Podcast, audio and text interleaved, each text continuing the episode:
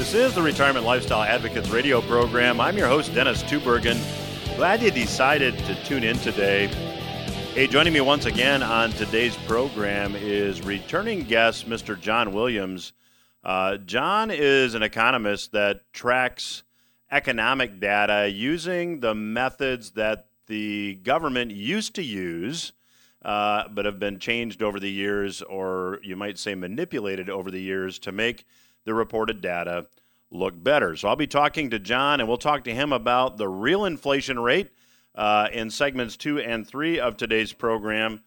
Today, however, uh, in this segment, I want to talk about stocks. Many of you have stocks as part of your IRA or 401k. And let me begin this segment by saying that I believe stocks are more extended both looking at it at stocks from a fundamental perspective and a technical perspective than I have seen them ever. The Buffett indicator, which we have talked about previously on this program, measures the total value of the stock market and compares the value of the stock market to the total economic output of the United States. By that measure, stocks are extremely overvalued. Technically speaking, I come to the same conclusion. So, in this segment, I want to talk a bit about what are the pins, the potential pins that could pop this bubble. You know, if you go back to the financial crisis, uh, 2007, 2008, it was the subprime mortgage market and the failure of uh, certain banks participating in the derivatives market to meet their obligations that was the pin that popped the bubble. Now, it's my strong conviction that we are going to see another correction at some point here in the relatively near, near future. And the question is what is the pin that might pop the bubble this time? Well, in this segment, I want to briefly look at three that I think we should keep an eye on. And if you have not yet gotten a copy, by the way, of the revenue sourcing book that I wrote and released last year, uh, you can get a complimentary copy by visiting the website myrevenuesourcingbook.com. The book contains strategies for you to consider to protect yourself from a stock market bubble bursting. Again, the website myrevenuesourcingbook.com. And if you just let me know where to send that book, I'd be glad to send you a complimentary copy. Now, many of you know that there are a number of states that have said no to the federal government's enhanced unemployment benefits. Now, there are still more than half of the states that are participating and will be continuing to take the extra money from the federal government to add to unemployment uh, insurance recipients' uh, benefits in their states. However, that will expire, ironically, on Labor Day. Now, at that point, the extra $300 a week that those who are receiving unemployment benefits have been getting will go away. So if you do some simple math, that's about fourteen or fifteen thousand dollars a year that will be taken away from the incomes of many, many Americans. Now that could certainly be one of the pins that pops the bubble. The other thing happening about the very same time, and this has kind of flown under the radar, is that there has been a moratorium on student loan payments. Now, that moratorium is set to expire October 1, just a few weeks after the enhanced unemployment benefits will expire. Now, Bloomberg said there's an unwelcome side of the return of business as usual after the pandemic. They'll have to start repaying their student loans again. More than 40 million holders of student loans are due to start making monthly installments again on October 1. Now, these 40 million holders of student debt are responsible for payments of $7 billion a month. Now, just think about that for a minute. There's $7 billion a month that will be taken away from the discretionary spending of those that have student debt. Now, that will certainly be a drag on the economy moving ahead.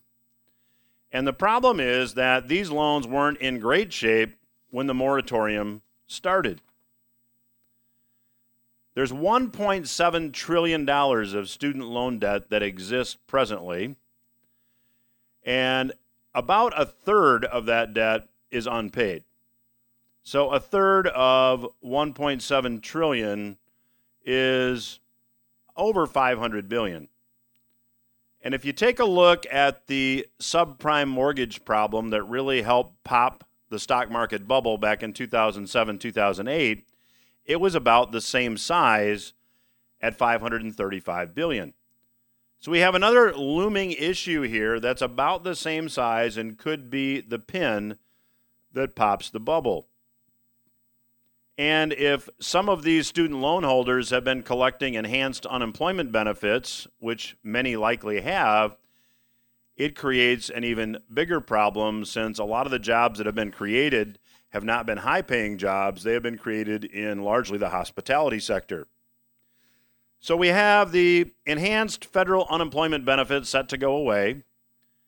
We have student loans requirement, uh, the student loan uh, payment requirement set to begin again on October 1.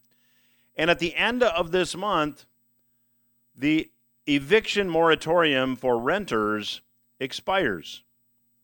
Now, many of you are not potentially aware of this, but there has been a federal moratorium on evictions, and that is set to expire at the end of June.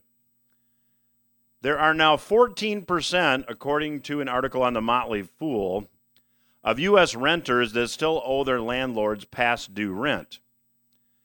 So that means there's 10 million Americans at the end of this month that risk being evicted. A rent moratorium does not relieve a tenant of their rent payment responsibilities, it simply defers it. So if you've not made your rent payments for 10 months, you now are required to pay your landlord 10 months of back rent, or you risk being evicted. So, what happens when the evictions start at the end of this month? What happens when student loan payments have to start again? What happens when we have to move out of this artificial economy that's been created by all this stimulus, by all this money creation, and we move back to reality?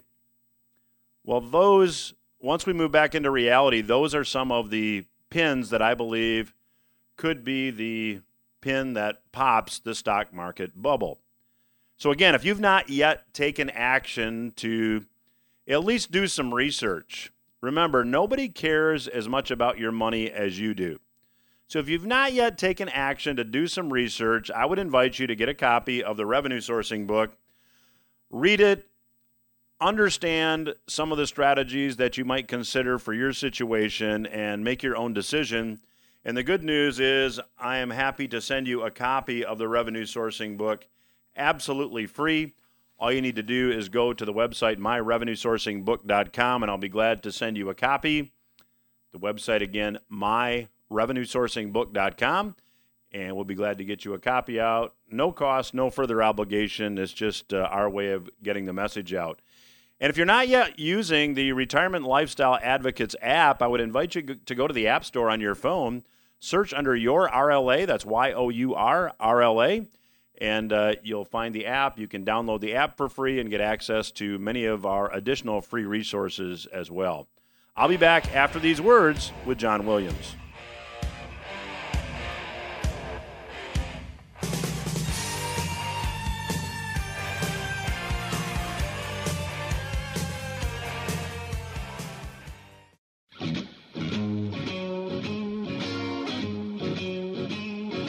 Welcome back to RLA Radio. I'm your host, Dennis Tubbergen.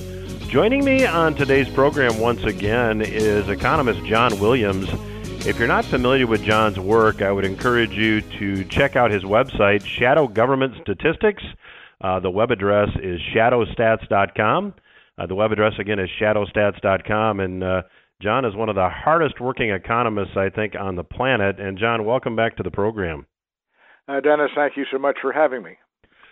I should point out to the listeners that things are evolving quickly, and I'm recording this conversation with John on the 8th, a few days before this will air initially, so uh, keep that in mind. And, and John, you were really one of the earliest voices calling for a hyperinflationary outcome, and uh, we've chatted in the past, and I think that was 15 years ago or so. And uh, now it appears that we may be on track for that very outcome from, from the data. Do you want to give the listeners an update? Uh, sure. Um, we have an unusual circumstance here with the pandemic, which uh, obviously uh, collapsed the economy uh, back in uh, March of last year, in 2020. Um, and in response to an extraordinary financial circumstance, the uh, the, the Fed entered into an ex, extreme creation of the money supply, trying to provide the system with liquidity at present now, and if you look at the most liquid measures of the money supply, which what I look at is the uh, uh, basically the uh, what used to be the original uh, M1, the narrowest measure, uh, which is cash and checking deposits. Uh, you're looking um, at something that's 75% higher than it was with the with a pre-pandemic trough in the money supply back in February of 2020. I, I use the pre-pandemic trough because we've passed the first anniversary here, and if uh, we had such extreme movements after after that, you look at a year-to-year change, you can get something misleading on either the economy or the inflation or interest rates. But if you look at where you were pre-pandemic, which is February, and where we are today, uh, the narrowest measure of the money supply is up 75%, which is unprecedented, and it's it's increasing. Um, and this was uh, when you see uh, money supply growth like that, you would normally expect inflation.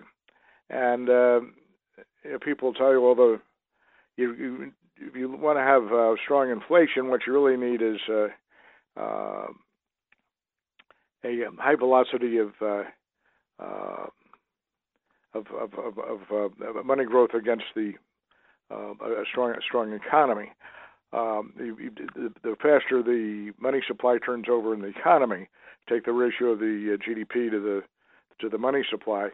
Uh, supposedly that'll give you higher inflation, and it will, along with a stronger economy. That's the basic monetary theory. But that generally doesn't give you hyperinflation. If you look at hyperinflation, such as you had in the Weimar Republic of Germany or Zimbabwe, those were not in strong economies. In fact, we're looking at weak economies, and we have had here a collapsed economy along with this extraordinary money growth. And uh, that that tends to spike inflation and can give you hyperinflation because you have you, you don't have as strong an economy as you like, but you have a lot of cash, and the cash is circulating, trying to buy up in shortages and such. And uh, we're seeing uh, we're getting uh, anecdotal evidence from all sorts of clients uh, uh, or in the, chemical industry or the construction industry, they're seeing extraordinary inflation and, and, and their costs that they're getting passed along to the people they sell to, who in turn keep passing it along to the public. And none of these people are having any trouble passing along the price hike. So there's, we already know there's so much higher inflation in the uh, pipeline. Now you look at the consumer price index, which uh, is is really understated against people's expectations, but on a consistent basis, with the way it's been reported. Uh, last month, uh, it was up. Uh, uh see, this is well, this is for April. You'll have May's numbers out. I gather by the time we we go we go to air here. the um, month to month inflation last month in April was about eight tenths of a percent. Expect, expectations uh, for May will be in the range of 4 to 5%. But if you look at that on a year over year basis, um, that was, uh, uh, say, 3 4% in April, but that's going to be up around 8% in May. You haven't seen inflation like that since uh, uh, the, the early 1980s.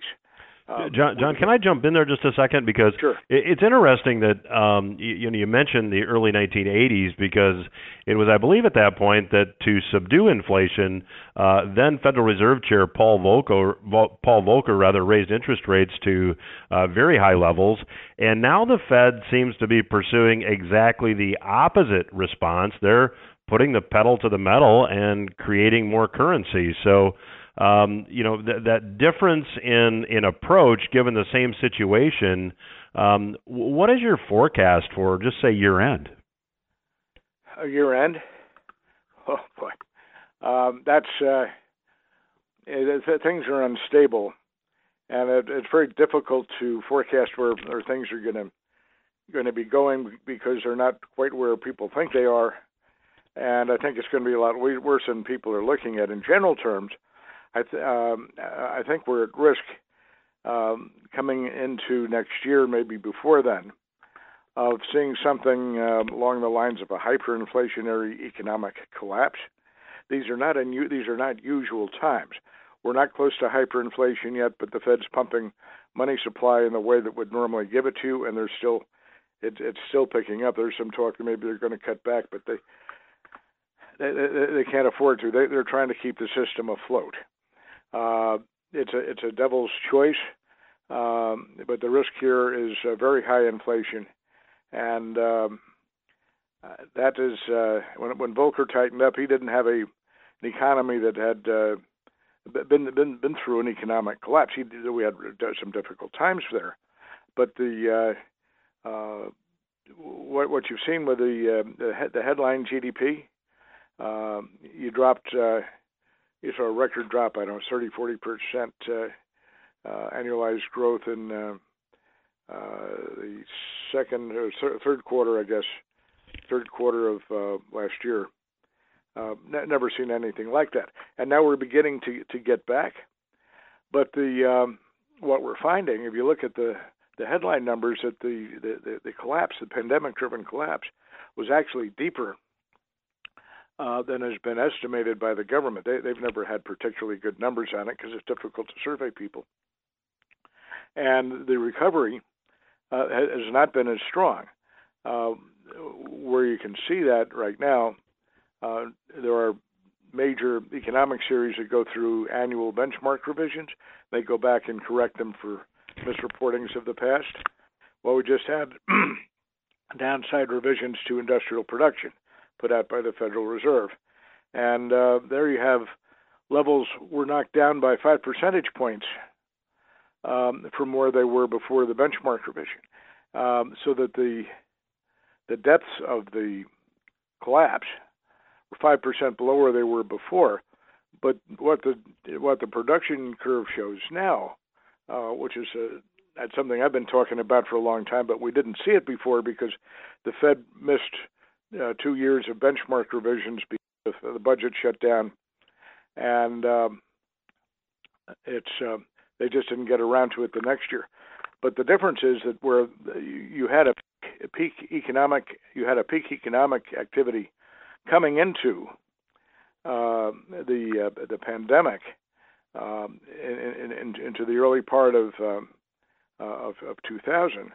What the uh, production numbers show now is that um, actually the economy started to slow down in um, uh, 2018, uh, 2019. There's a peak there, so that the economy was actually slowing coming into the pandemic. Then you're hit with the pandemic that just collapsed things, so that the pandemic collapse was actually a little deeper than has been previously estimated, and it's got a ways ways still to fully recover um, because we're coming off a deeper uh, a, a, deeper bottom. It's it's a, there's still difficult times ahead. A very challenging time for uh, the Federal Reserve and for the uh, federal government in terms of uh, appropriate monetary and, and, and fiscal policy. Um, but nobody's been through anything quite like this before. They're doing their best. So, John, is there any way, in your view, is there any course of action the Fed could take, that policymakers could take, that would at this point in your opinion, avoid a hyperinflationary outcome? Well, the uh, the Fed the Fed needs to cut back on its money supply growth. The problem is in doing that, it is also going, going to tighten up the uh, domestic liquidity, and uh, that can can give you a, a, worse financial collapse than you've had. Again, they're trying to balance things out. Um, it is uh, it's it's a, it's a it's a difficult circumstance. I I think they're going to opt to keep uh, the system liquid and uh, hope to address the uh, inflation issues down the road. Well, and that seems to be what the the policy is. We've got a six trillion dollar budget now being proposed. Uh, I think they're admitting to almost two trillion dollars, one point eight four trillion dollar deficit. Um, that certainly will have to be funded through more money creation. And the the big news uh, over the last couple of weeks is you now have the Russian National Wealth Fund eliminating uh, dollar assets, and they're they're going through what they call de-dollarization. Um, so I mean, isn't the writing on the wall that, that if they if they continue to spend as they're spending, that the only way to fund that is through money creation? I think that's going to be what they do. Um, not not really not too much in the way of options. Open a very bad circumstance. The the protection for the individual is to hold some uh, hard assets, physical hard assets, um, and very specifically, I'm talking about physical holdings of gold and silver, um, and just hold it, and put it away, hang on to it. Uh, if the inflation comes, uh, you'll be able to use that as uh, it will tend to retain its its its value, its true purchasing power as, a, as a store of wealth, uh, and and can provide you with liquidity terms for extremely difficult time. It's also not a bad idea if uh, it looks like it's moving in that direction towards a hyperinflation to stock up on other things like um, canned goods and such. Um, I, I talked with people who uh, went uh, lived through the Weimar Republic, um, who who did, and uh, their children who uh, did, and um, one thing was uh, uh, that that acted as a a, a good uh, barter exchange item was uh, was canned food. And uh, one fellow told me how his father had uh, traded a um, a shirt for um, a can of uh, beans or something, and uh, brought the canned food home. And rather than trading it for something else, decided to um, have it for the family dinner. And they they opened it up, and the the the, the canned beans had gone bad. Um, so even though it had, taken on something of the monetary value, there's no guarantee in terms of what you get there. But the the point is that the the, the economy had um, was had gotten to functioning at a barter level because the currency itself was worth worthless, and um, you get into real hyperinflation here. You may have a barter circumstance in gold and silver. Um, they're they're very broad uh, fixed assets that will tend uh, uh, maintain their value over time. They have for millennia. Uh, you can still buy the same amount of uh, bread for uh, for uh, use the same amount of gold to buy bread today as you did in, in ancient Rome. Um, but it's uh, getting down to practical things like groceries and such. You need some lower denomination stuff, which stuff, which is why you know silver um, bags of silver coins and such. You don't need anything that's got a great numismatic value. Basically, the the the, uh, the precious metal value is the uh, uh, is a key item there, and the silver helps you with the smaller the smaller items, uh, where gold would help you with the, the larger items. Well, John, we're coming up on a on a break here. We're going to have to leave it there. Uh, our guest today is Mr. John Williams. His website is shadowstats.com. I would encourage you to check out John's work there. Again, the website is shadowstats.com. I'll be back after these words and continue my conversation with Mr. John Williams.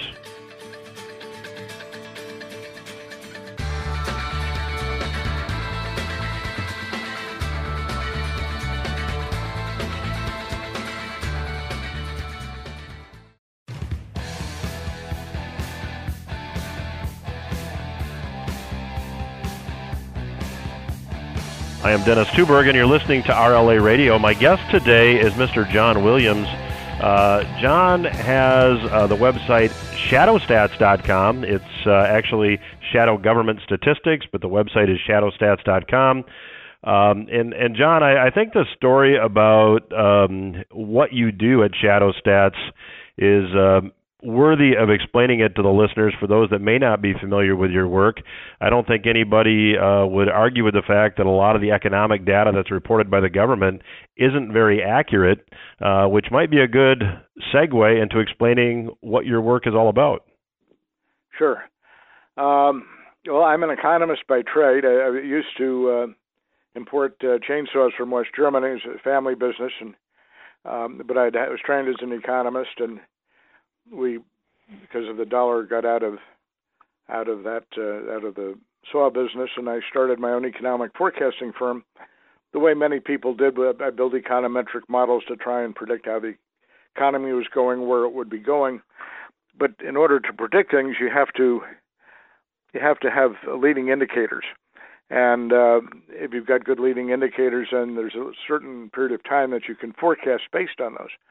The uh, what I found was that my competition basically was using these models to predict that for a couple of years, but they had no underlying basis that had that kind of a lead time, so that the forecasts were really no better than the standard guesses that people made.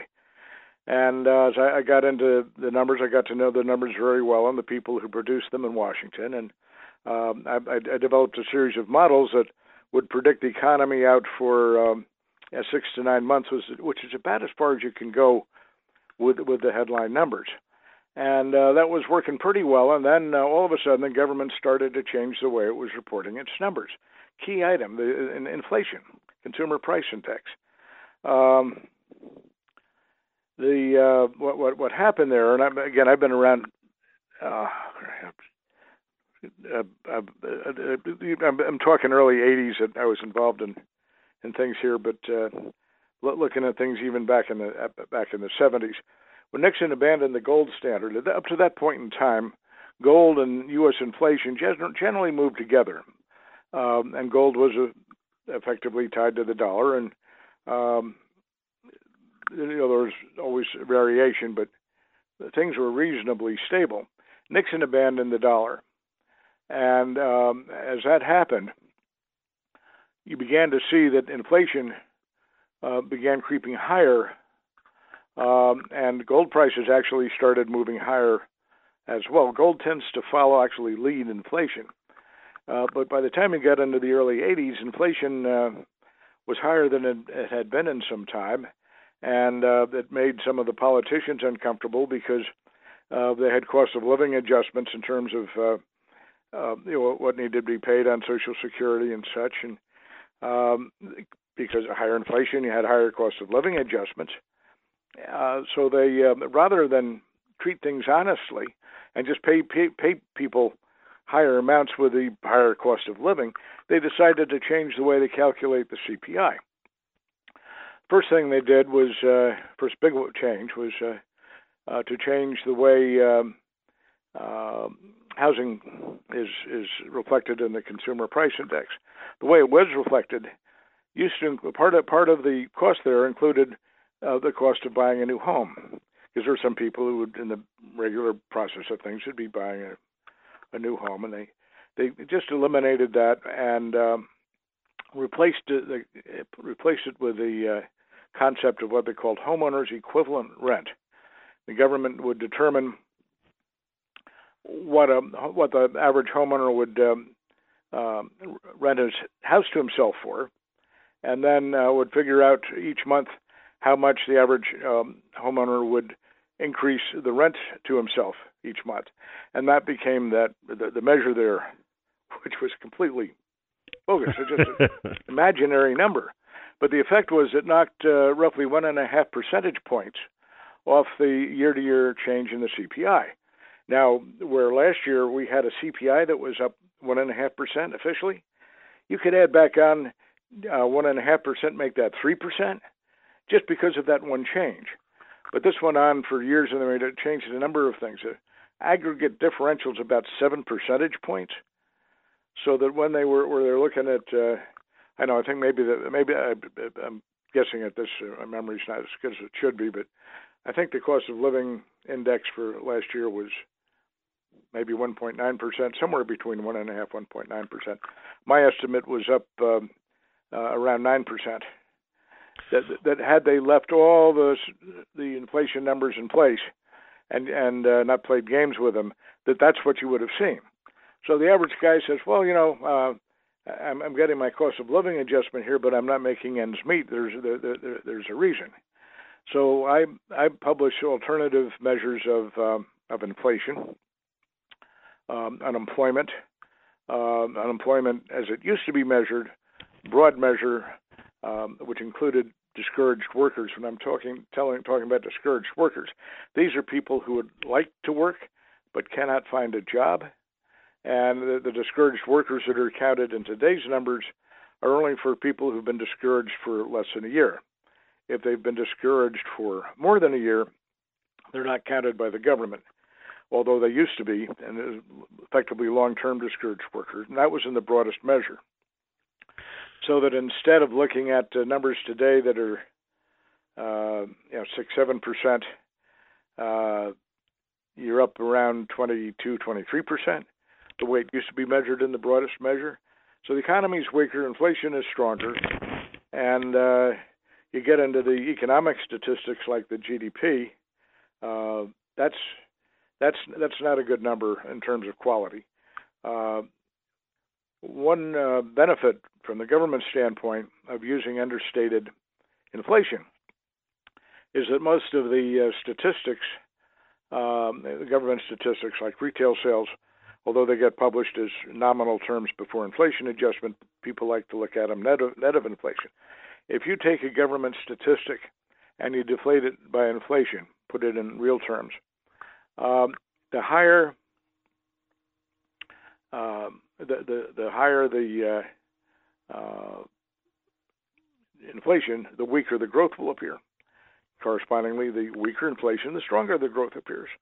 And uh, so, what you've seen with the GDP is they, they, they have what they call the implicit price deflator, and that keeps getting massaged over time, and it's understated um, by a couple of percentage points, so that the um, what, what, what I contend is that if you look at the real GDP growth, since they've been playing the, the, the numbers here, the economy really has not grown much. Uh, you, if you get uh, two, three percent GDP growth, which has been sort of the average, and they're overstating that inflation by, let's say, two percent. Um, you can you can subtract two percent from that number, and you're down to basically an economy that's uh, uh, not not not been booming as the average guy has seen it, which is you, you've seen uh, uh, sentiment surveys and things like that that tend to confirm that. So that I, I can tell you that the in, ter- in terms of uh, underlying reality, uh, your common experience is is uh, is probably the best guide.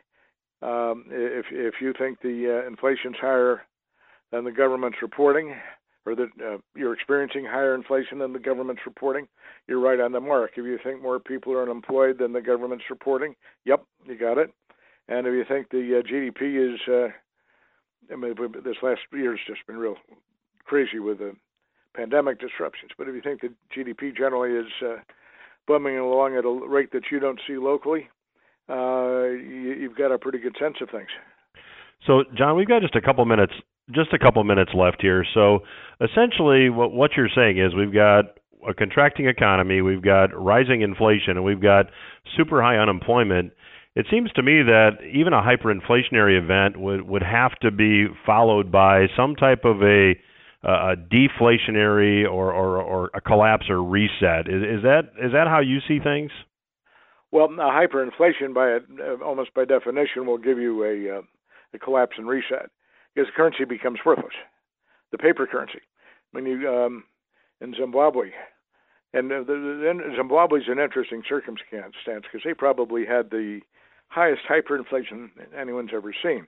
They got to the point of uh, printing um, hundred trillion dollar notes. If we had the inflation that they had, uh, the U.S. could pay off its uh, all its debts for less than a penny. what enabled them to let it get so far out of control was they had a black market in U.S. dollars. So that as soon as you got your Zimbabwe dollar, you went to the black market and you exchanged it for dollars. And so they really con- continued uh, functioning with the U.S. dollar, but in the process, uh, you know, it just the inflation got higher and higher and out of control.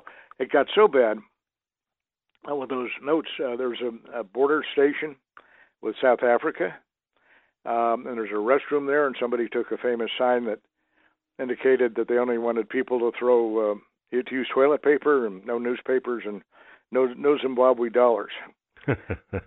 that's that's where you can uh, that's where you can go here, and it's uh, uh, when we but but I I think we, we we don't get as far as Zimbabwe did, but we get to a point where effectively the dollar as we know it is worthless, and then you have to have a reset, um, and you have to have a, a, a reorganization of the currency, the economy.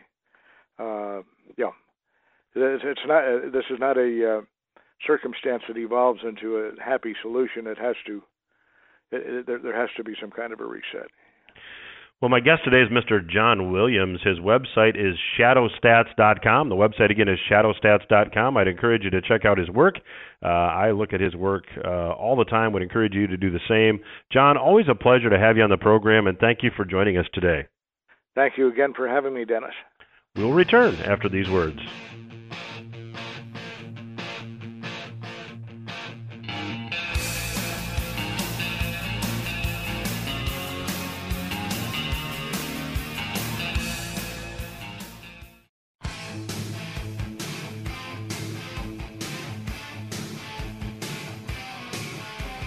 Welcome back to RLA Radio. I'm your host, Dennis Tubbergen, and thanks again to my special guest, Mr. John Williams of Shadow Stats, for joining me today. You know, if you're just joining me uh, this month, I'm making available on a complimentary basis a copy of my best selling book from last year titled Revenue Sourcing. If you'd like to get a complimentary copy, all you have to do is go to the website myrevenuesourcingbook.com.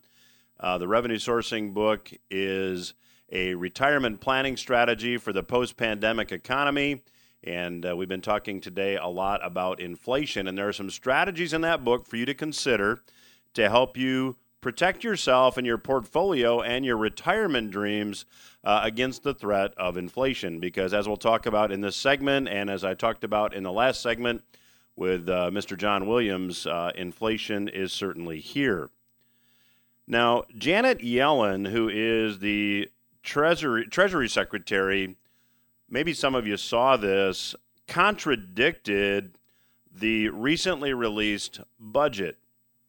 So, just in case this is a new story to you, a couple weeks ago, when Biden released his $6 trillion budget, it was noted in the budget that the projected inflation rate for 2021 and 2022 was 2.1%. Now, for those of you that have been to the grocery store or the lumber company or been out shopping for a used car, it's hard to believe that 2.1% is even close to reality. Well, last weekend, when Janet Yellen, the Treasury Secretary, uh, addressed the press after the G7 meeting in London, she contradicted the Biden budget, stating that inflation could climb as high as 3% this year. So, almost a 50% increase in the official reported inflation rate, which, as we talked about with John Williams in the last segment, is very much manipulated. Uh, so, so why is she coming out and saying we could go as high as 3% this year? Well, I'll go back to my prior statement because we all know that 2.1% is not even close to reality.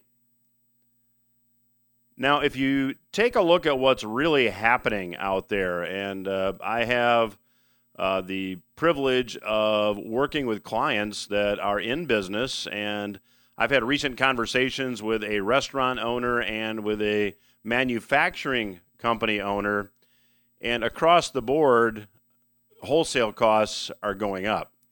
Um, I've seen uh, reports and actual invoices of food costs going up 60 to 100% in the last six months. Similar price increases on manufacturing materials. And of course, whenever you see inflation at that level, then you have restaurant owners and manufacturers that pass those costs on to consumers. Now, Janet Yellen uh, evidently anticipated that she would be questioned about inflation, so she came out and really followed the old playbook that the best defense is a strong offense. And here's what she said She said, and yes, she said this, even though inflation is now at the highest level since Paul Volcker raised rates to 20%, and the U.S. is about to issue another $3 trillion or so in debt just to fund existing stimulus programs. She said that Joe Biden should push forward with his $4 trillion spending plans, even if they trigger inflation that persists into next year and there are higher interest rates. Now, get this, and yes, she actually said this. If we end up with slightly higher interest rates, it would actually be a plus for society's point of view and the Fed's point of view. Her actual quote was this If we ended up with a slightly higher interest rate environment, it would actually be a plus for society's point of view and the Fed's point of view.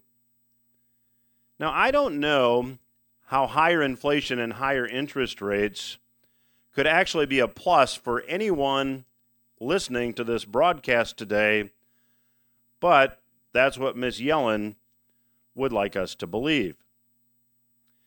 Now, Yellen did say this at her press conference, and I'm quoting We're seeing inflation, but I don't believe it's permanent. We, at least on a year over year basis, will continue, I believe, through the rest of the year to see higher inflation rates. Yet she hedged her bet she said, quote, I don't want to say this is mind absolutely made up and closed. We'll watch this very carefully, keep an eye on it, and try to address issues that arise if it turns out to be necessary.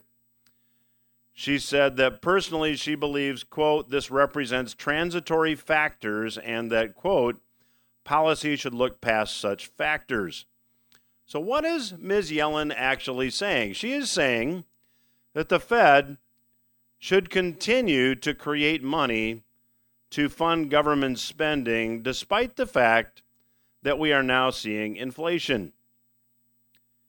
Now, the fact that Janet Yellen, who incidentally used to be the chair of the Federal Reserve, and Jerome Powell, the current chair of the Federal Reserve, are using the term transitory to describe inflation, I find it to be in maybe a sadistic sort of way, funny.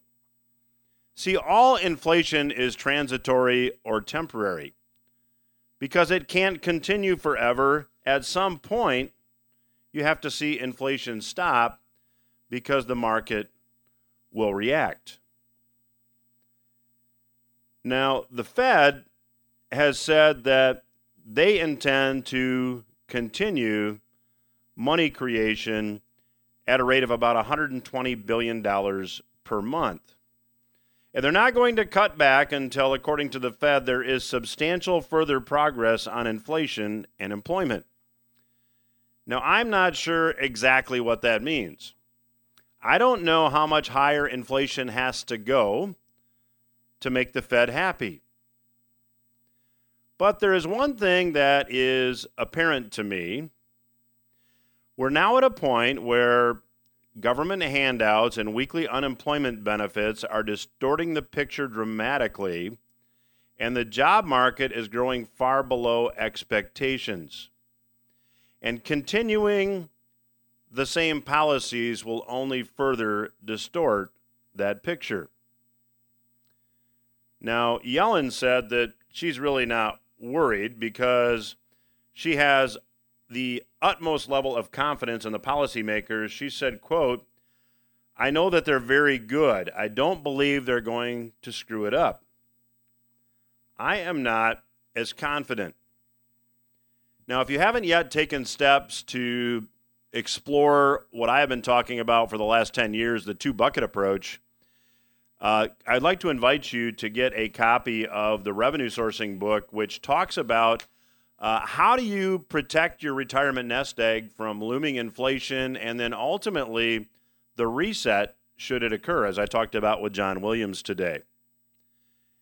You can go to the website, myrevenuesourcingbook.com, and let me know where to mail you a complimentary copy of that book, and I would be glad to do so. The website, again, myrevenuesourcingbook.com. Uh, the book is absolutely free, and if uh, you are contemplating retirement, if you're already retired, I believe the information in that book could prove to be extremely valuable to you. Again, the website, myrevenuesourcingbook.com. That's all the time I have for this week. I will be back again next week. Thanks for tuning in.